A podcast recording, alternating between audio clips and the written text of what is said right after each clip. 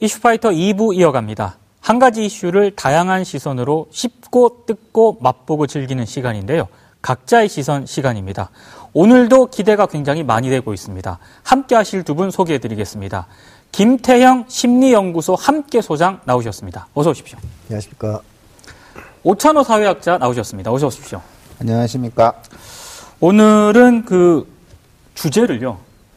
전두환 씨는 왜로 한번 잡아봤거든요. 어제 그 광주지법에 전두환 씨가 출석을 했는데 일단 두 분께서 그 출석하는 장면을 어떻게 보셨는지가 궁금합니다. 저 개인적 그 감회를 말씀드리면 네네. 좀 우리가 너무 게을렀다는 생각이 좀 들었어요. 우리가요? 국민들이. 네. 그러니까 진작 처벌을 좀 제대로 해서 아하. 이 마음의 짐을 덜게 해줬어야 되는데 예. 그걸 못하다 보니까 얼굴이 편하지 않더라고요. 아, 그렇죠. 전두환 씨 얼굴 표정이. 네네네. 그래서 굉장히 고통스럽게 살고 있구나. 음, 어, 진작 처벌을 잘 했어야 되는데 네. 하는 그런 생각을 했습니다. 어떤 생각을 하셨습니까? 그러니까 뭐 강주라는 지역의 특징이 있으니까 네네. 야, 살다 보니까 저 사람이 저곳에도 가는구나 예. 이런 생각도 들면서 예.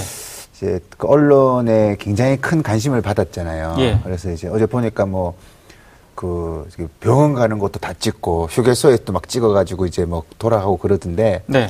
우리가 이제 물론 이제 그 당시에 언론이 굉장히 많은 이제 제한 제약을 받았지만 우리가 이제 그 시절에 더 강한 감시와 더 네. 강한 더 저널리즘이라는 것들 이런 것들이 조금 있었다면 어떠 어땠을까 이런 음. 생각을 역설적으로 좀 해봤습니다. 아. 네. 그 많은 분들이 그래도 그 뭔가 최소한의 사과를 사과 입장을 표명하지 않을까라고 좀 생각을 했었는데 전혀 지금 사과 입장 같은 건 없었거든요. 제가 이거 하기 전에 굉장히 고민을 많이 했는데 제작진이 시켜서 잠깐 해보겠습니다. 네. 이거 왜? 이러고 이제 갔단 말이에요.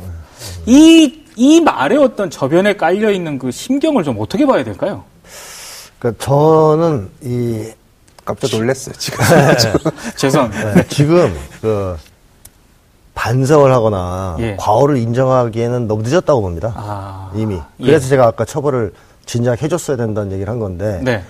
이 사람이 돌아올 수 없는 다리가 있거든요. 네네. 인생을 살다 보면. 네. 오늘 제가 이제 뽑은 키워드이기도 합니다만 네. 이 돌아올 수 없는 다리가 두 가지가 있습니다. 하나는 나이. 음. 너무 나이가 많아서 되돌릴 수 없는 시점이 있고요. 예. 또한 가지는 죄의 양인데 예.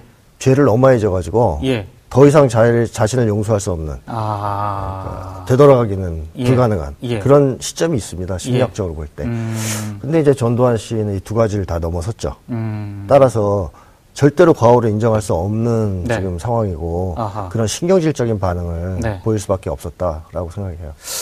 그 심리학적 시선은 조금 뒤에 네. 자세히 한번 들어보기로 하고요. 일단 오찬호 작가님이 뽑아주신 키워드 한번 가보시죠.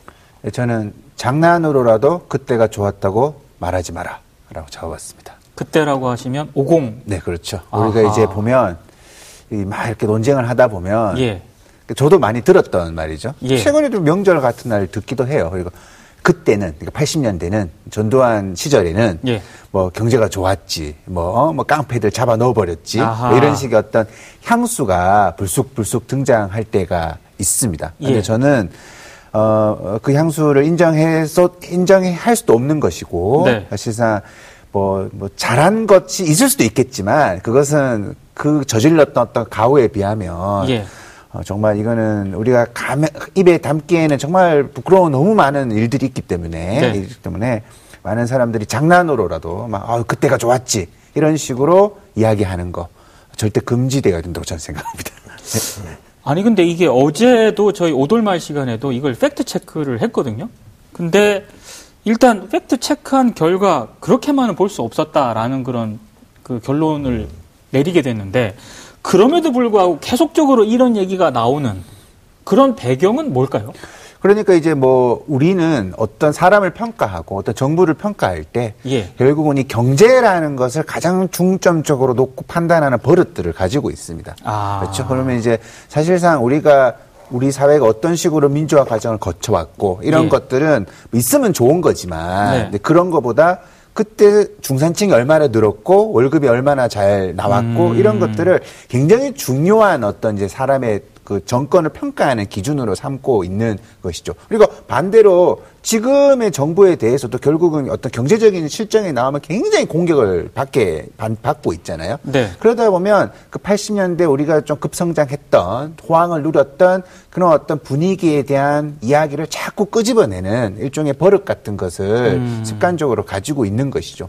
음, 그 측면 하나 하고요. 예. 한 가지만 제가 첨가하면 피학대 심리도 작용을 합니다.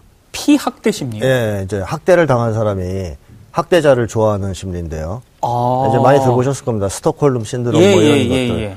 그게 왜 그러냐 하면 오랫동안 학대를 당하다 보면 무력감이 생기는데 예. 이 무력감이 생기면 저항을 못 하지 않습니까? 네. 그러면 당하고 있는 자기가 미, 미운데 그걸 어떻게든 합리화를 해야 되기 때문에 네. 가해자를 이렇게 좋게 평가하는 거죠.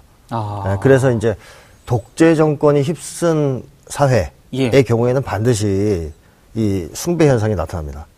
근데 그- 어제 그 광주지법 주변에 그 거기는 아니겠죠. 싸웠으니까. 아, 그러니까 다 예, 그런 건 아니지만 예, 일부는 그렇다는 것이죠. 아하. 피학대 심리가 작용을 한다는 것이죠. 예. 그래서 학대가 가혹하고 긴 가정에서도 사실 보면 학대를 당한 사람들이 자기를 학대하는 사람을 굉장히 좋게 평가하는 현상이 나타나거든요. 아하. 그게 이제 전형적인 피학대 심리인데 이것도 상당 부분 작용을 하면서 예. 아까 그 경제 예, 예. 그런 거와 결부돼 가지고 일종의 뭐 이제 잘못된 향수 현상 음. 이걸 유발시키는 거죠.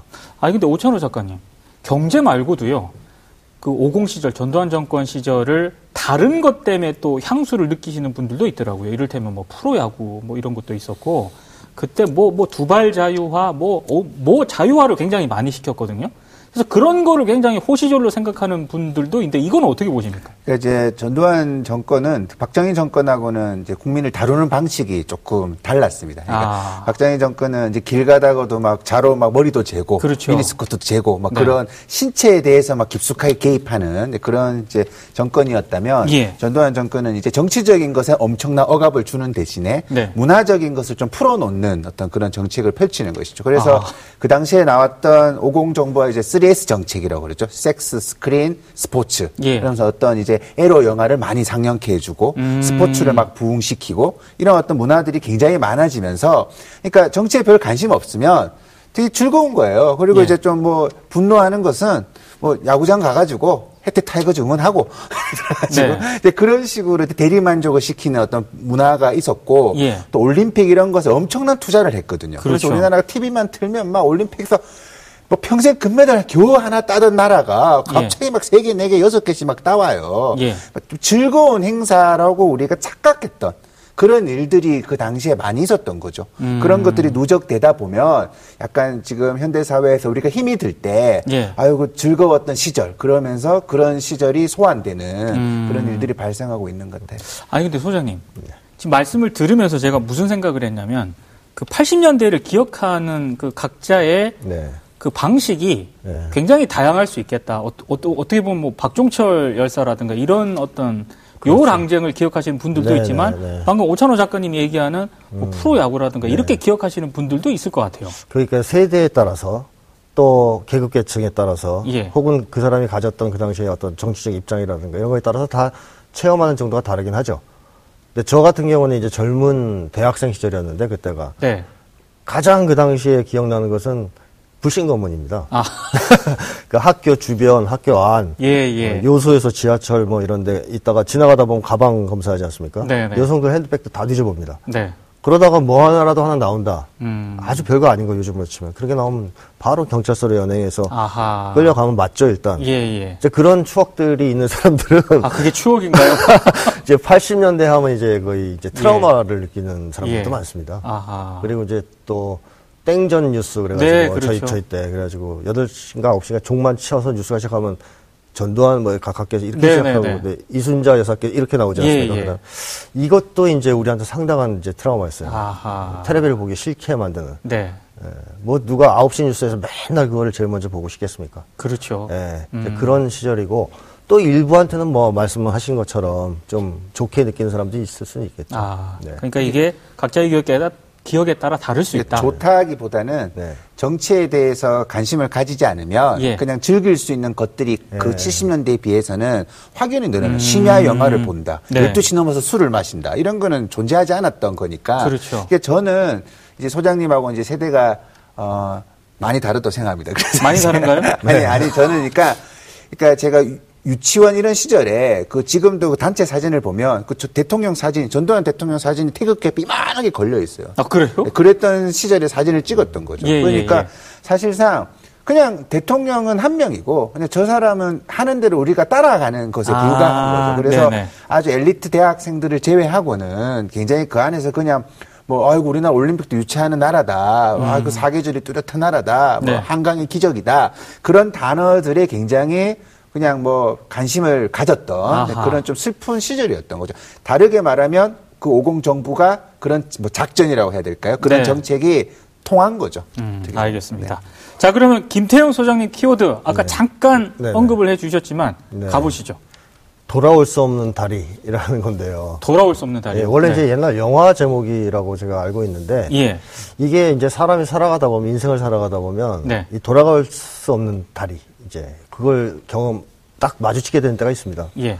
첫 번째 이제 나이로 봤을 때 이제 노년기 음. 이제 노년기의 사람들의 이제 과제는 일반적으로 자기 인생을 돌아보는 거거든요. 네네. 내가 잘 살았나 못 살았나. 그렇죠. 근데 잘 살았단 이제 평가를 하면 괜찮지만 예. 아니다 못 살았다 잘못 살았다 이런 평가를 했을 때 예. 과거하고 다른 점이 있어요. 중년기까지만 해도 되돌릴 수도 있어요. 아. 그러니까 아 내가 잘못 살았구나 다른 길을 가봐야 되겠다 예, 예, 예. 이게 되거든요. 예. 그래서 이제 중년기 때 막 직업도 바꾸고 춤바람도 나고 그러지 않습니까? 예. 이제 하여튼 바꾸는 거거든요. 뭐든지 예. 자기 인생 잘못 사는 것 같아서. 네네. 근데 노년기 때는 그런 판단을 내려도 할 수 없어요, 이제. 음. 아, 앞으로 미래가 없으니까 거의. 네네. 그러니까 이제 절망을 하게 됩니다. 예. 내가 잘못 살았구나. 예. 그러면 정신적인 붕괴가 오는데 예. 예, 심각한 이게 이제 다양한 문제로 나타나는 건데 이게 네. 이제 저희는 되돌릴 수 없는 다리를 건넌 것으로 예. 생각하는 거죠. 내 인생은 이제 더 이상 어, 의미가 없다. 미래도 없다. 네. 끝났다. 뭐 이런 절망감과 좌절감. 그러다 보면 자기 인생을 부정할 수가 없게 됩니다. 음. 잘못 살았어도. 네. 그냥 잘 살았다고 하지 않고 만약에 잘못 살았다고 하면 너무나 이제 충격적이고 감당할 수가 없으니까 예. 이제 붙잡는 거죠. 거짓말을.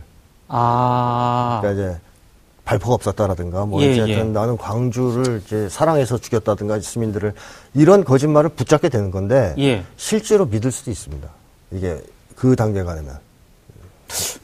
오찬호 작가님. 근데 저 말씀이 네. 우리가 이제 그 전두환 씨를 대상으로 생각할 게 아니라 예. 모든 가정 문제에서 흔히 말하는 이제 그 나이가 들어가는 아버지상에 네. 대해서 이루어지는 어떤 갈등 구조에서는 저런 스타일이 늘 등장을 하게 됩니다. 그러니까 이제 어. 젊었을 때막막 이제 폭력을 좀 저지르고 했으면 예. 나이가 들고 좀 미안하다 그러면서 가족이 화해할 수가 있는데 예. 나이가 들수록 더 그때 뭐 더 그 뭐 다 까먹고 예. 나는 열심히 살았고 난 너희들 최고로 길렀고 그러면 정말 가족들의 소통이 제대로 되지 않거든요. 예. 그러면서 나중에 되돌리기가 싫은 거죠. 나이가 반성하기 이미 늦은 가정의 모습이 이제 세- 형성되는 거거든요. 예. 그런 걸 통해 가지고. 그래서 말씀하신 것처럼 그런 사람이 국가의 지도자로서 어떤 행동을 했고 네. 그것을 자기가 사과를 하지 않을 때 그러면 또 그 옆에서 그 부분 이제 전두환 씨가 사과를 하게 되면 그 옆에 많은 측근들이 자신의 철학이 무너지게 되는 거죠. 지금도 그 집 앞에 가서 막 응원하고 있는 사람들이 있으니까. 네네. 그래서 그 주변에서 당신 잘못한 거 없어. 당신 때문에 우리가 이 정도 발전한 거야. 예. 이런 이야기를 하는 사람들만 또 모여요. 예. 모이게 되면서 어, 나는 정말 잘못한 것이 없고 사과할 것이 없는 그런 어떤 심정으로 굳어진다라고 생각할 수 있을 것 그럼 같아요. 소장님께서 보시기에는 이게 전두환 씨가 네. 자기 확신이 아니라 네. 되돌리기에는 너무 늦었기 때문에 거짓말을 붙잡고 계시다 그렇게 분석을 하시는 일종의 건가요? 방어 기제라고 봐야 되고요. 아. 그 다음에 나이가 많지 않아도 되돌릴 수 없을 때가 있는데 예. 그게 이제 죄가 많을 때입니다.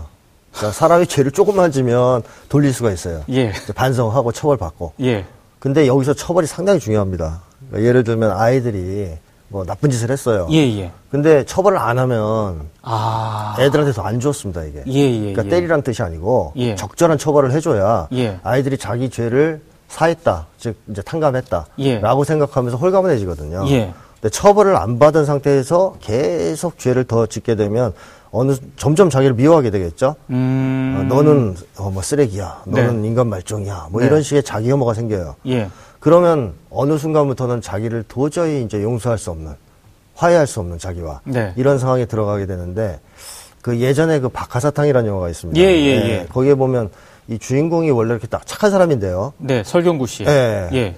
예, 광주에서 실수로 예, 예, 그렇죠. 여고생을 죽입니다. 네. 그 뒤로 자기를 미워하게 되죠. 아. 그걸 용서했어야 되고 처벌을 예. 받았어야 되거든요. 예. 실수지만 예. 그랬으면 이분이 이제 새 인생을 살 수 있었을 텐데 네. 그게 안 되니까 자기 혐오에 빠져서 계속 나쁜 짓을 더 해요. 음. 그러다 최종적으로 이제 되돌릴 수 없는 순간이 오니까 네. 자살하지 않습니까? 이게 이제 사실 되돌아갈 수 없는 다리의 아. 의미인데 사람이 일정 정도 실수를 하고 죄를 범하고 했을 때 예. 그때 바로 바로 반성하고 처벌받고 털고 넘어가면 되는데 이걸 쌓이면 아. 못 돌아갑니다. 근데 저는 전두환 씨가, 전두환 씨가 거기를 넘어섰다는 거죠. 그런데 전, 제가 이제 전두환 씨 입장이 돼서 반론을 펴면 네. 이분은 내란죄로 처벌을 받았다라고 생각할 수도 있지 않겠습니까? 부족한 거죠. 그건 자기가 아는 건데 예. 살인자가 예를 들어서 뭐 가벼운 형을 받고 나오면 자기가 이제 자기 죄를 아. 충분히 처벌받았다고 못 믿는 거죠. 예, 예, 그래서 예. 제가 아까 처벌이 부족하다고 서두에 말씀드린 거예요. 네. 더 정확한 처벌, 반성 이걸 요구할 수 있는 시절이 있었다면 네. 전두환 씨가 조금 털고 음. 그래도 약간은 이번에 미안하다는 얘기를 할 수 있는 정도의 마음을 가질 수 있었을지 모르겠는데 네. 그게 안 됐기 때문에 이제는 안 되는 거 아니냐. 아. 저 그렇게 생각해요. 저는 조금은 다르게 생각해요. 아하. 그러니까 이제 내가 잘못을 했는데 제대로 된 처벌을 받지 못하면서 면역이 생기는 이제 그런 개념이라기보다 예. 저는 그그 인지, 내가 정말 큰 잘못을 했는가에 대한 인지 자체가 없는 저는 이제 개념으로 좀 아. 보는 거죠. 그래서 계속 내가 뭘 잘못을 했는데 라는 이제 그 개념. 혹은 본인이 이제 70년대에 비해서 자기는 그래도 정치 구조를 민주적으로 만들었다. 예. 이제 투표, 국민 투표를 만들었고 단임제로 만들고 오히려 자신들은 자신은 성과가 있다고 생각하는 이제라는 거죠. 그래서 예. 심리학적 측면에서 이제 내가 잘못했는데 처벌이 제대로 되지 않아서 어떤 돌이킬 수- 돌아가지 못하는 당, 강, 예. 뭐 그게 아니라 저는 한번더 본인 스스로가 아, 사회가 요구하는 너의 그 죄의 크기를 예. 본인이 인정할 수 없는, 인정하지 못하는 음. 그런 어떤 좀 괴리감이 있다고 생각해요. 그게 사실 다른 얘기가 아니고요. 예. 그 인지가 왜곡되어 있는 건데 어떻게 보면 아. 그 인지 왜곡은 죄를 방어하기 위한 아주 필수적인 도구거든요. 네네. 그러니까 이제 전두환 씨 같은 사람들은 양심이라는 게 예. 감정의 측면이 있고 인지의 측면이 있는데 예. 감정의 측면에서 계속 괴로움을 느낍니다. 우리 이제 속담에도 죄진 사람이 다리 쭉 뻗고 못 잔다 뭐 이런 게 있지 음, 않습니까? 그렇죠. 이제 그것처럼 나는 죄 없어, 나는 괜찮아 이래도 밤에 잘 때막 어, 시달리거든요. 음. 아. 감정 때문에. 예, 예. 그러니까 이 감정은 무의식적인 차원이라 속일 수가 없어요. 네. 그러니까 광주에서 사람을 죽였고 내가 내 배를 채웠고 네. 이런 게 있는 한 죄송합니다. 감정 문제는 해결이 안 된다. 무의식적 음. 감정 문제. 그래서 불안하고 괴롭고 막 두렵고 이러다 보면 인지가 왜곡, 인지를 왜곡시키죠. 예. 합리화를 시키는 거죠. 네. 나는 사실 국가를 위해서 한 거야. 네. 이런 식으로. 이게 이제 전형적인 이제 지금 전두환 씨의 모습이라고 봐야 되는데 예. 그렇다면 이거 왜 이래는 이제 반응 당연한 반응이에요. 네네. 왜냐하면 음. 마음이 편치 않거든요. 아. 아무리 자기가 옳다고 말은 하고 믿어도 예. 음. 감정적으로 편치 않은 거예요. 누가 와서 뭐라 하면 확 화를 내고 네. 이렇게 반응하는 거죠. 만약에 정말 다 털었으면 예. 감정적으로까지 털었으면 편안합니다. 그러면 네. 다시 한번 제가 좀 음. 반론을 드리면 감정적으로 괴롭다라고 보기에는 일반 국민들이 봤을 때 네. 골프 알츠하이머인데 뭐 골프 치러 다니고 이러기에는 너무 너무 일상생활을 자연스럽게 한 거 아닌가요? 그러니까 일상생활을 못할 정도로 괴로워서 막 자기 학대를 하는 사람들은요. 예. 이제 좀 양심이 건전한 사람들이고 아. 이제 양심에도 아. 이게 정도가 있지 않습니까? 양심이 예, 예, 약간 예. 불량스러운 사람들은 예. 이제 그럴 골프도 치고 뭐고 하는데 예. 중간중간 엄습하는 그 개- 죄책감, 괴로움, 일상적인 음. 어떤 불안 이런 게 있다는 것이죠. 네. 그래서 전두환 씨 같은 경우에는 양심이 아주 양호한 쪽은 아닙니다. 아. 그리고 또 한 가지 어떤 한 가지 더 사람들이 오해하는 것 중에 하나는 예. 양심이 없는 사람이 있다고 생각하는 사람도 있어요. 그렇게 마, 마- 보통 예, 말을 많이? 하니까 저는 예. 양심이 없어. 없습니다. 그런 사람 있을 수 없습니다. 아, 그래요? 예, 양심은 다 있는 거고 예. 죄의식을 느끼지 못하는 사람 없습니다. 음. 딱한 가지 그럴 가능성이 있는 사람들이 있는데 이제 사이코패스거든요. 그런 예, 사람들은. 예. 근데 사이코패스는 대통령까지는 못 되는 거고 또 조폭도목도 하기 힘들어요. 아, 워낙 개인적인 이기주의자고 판단력도 그렇고 그래서 이건 병리적인 사람이라 네. 좀 힘들고 그런 극단적인 어떤 사례를 제외한다면 양심이 없는 사람은 없습니다. 다 있습니다. 그러면은요. 네. 이를테면 히틀러나 있죠. 그. 이런 이런 사람들은 있습니다. 다. 히틀러도 양심은 있는 겁니다. 아. 아, 양, 양호하지 않아서 그렇지. 예. 있는 겁니다. 그래서 죄의식에 시달리고, 예. 고통에 시달리고, 예. 간혹 한 번씩 그것들을 표현하고, 아하. 증상들이 나옵니다. 아하. 동의하십니까? 아, 저게 저는 지금 이렇게 결국은 전두환 씨도 하나 인간이었구나. 예, 예, 이렇게 예. 자꾸 결론이 나는 것 같아가지고 이제 저는 어 그거 보 저는 이제 그 분이 예. 그 분이 늘 그러니까 거짓된 정보를 더 많이 알고 살아왔다 스스로가. 아. 그러니까 강주 같은 것도 주변에서 각하 걱정하지 마십시오. 우리가 알아서 하겠습니다. 그 다음에 이제 뭐 강제 논란이 날 수도 있지만 자기는 뭐 경제 성장 발생을 했고, 그러니까 항상 저울을 대면서 내가 실수한 것도 있지만 예. 잘한 게 더 많아. 그래서 어 제가 이렇게 분석하는 것은 그분이 자신의 잘못을 총체적으로 알 수가 없다라는 것이죠. 그러니까 이 회고록 같은 의 문제도 결국은 예. 이 정확하게 자기가 그 당시의 상황을 조사할 수 있고 정보를 정확하게 알 수 있는 상황이 아니고 예. 주변에서 좋은 말만 듣고 그대로 쓴 거예요, 그냥. 그러다 보니까 이런 문제가 발생하게 되는 거거든요. 음. 네네. 그런 의미에서 이제 정말 모든 공정한 정보 앞에서 그런 양심을 보였느냐라는 예. 질문은 좀 다른 문제라고 생각해요. 음. 네. 그러면 시간 관계상 마지막 질문을 좀 드려야 될 것 같은데요.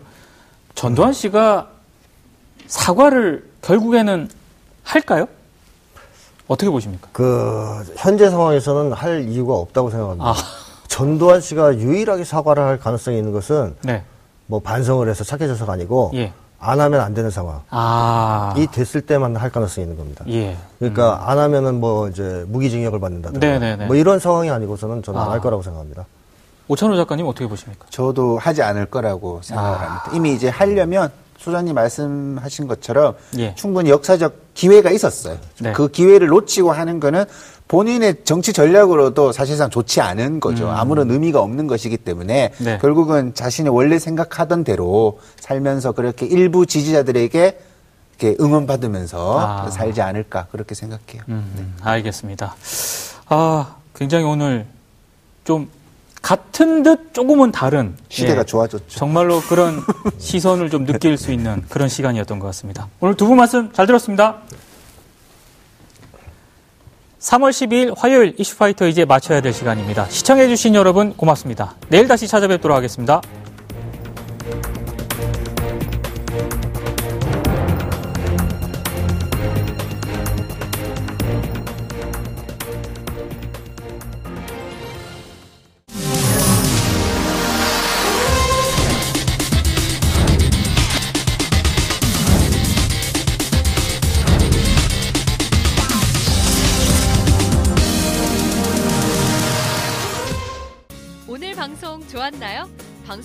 한 응원 이렇게 표현해 주세요. 다운로드하기, 댓글 달기, 구독하기, 하트 주기.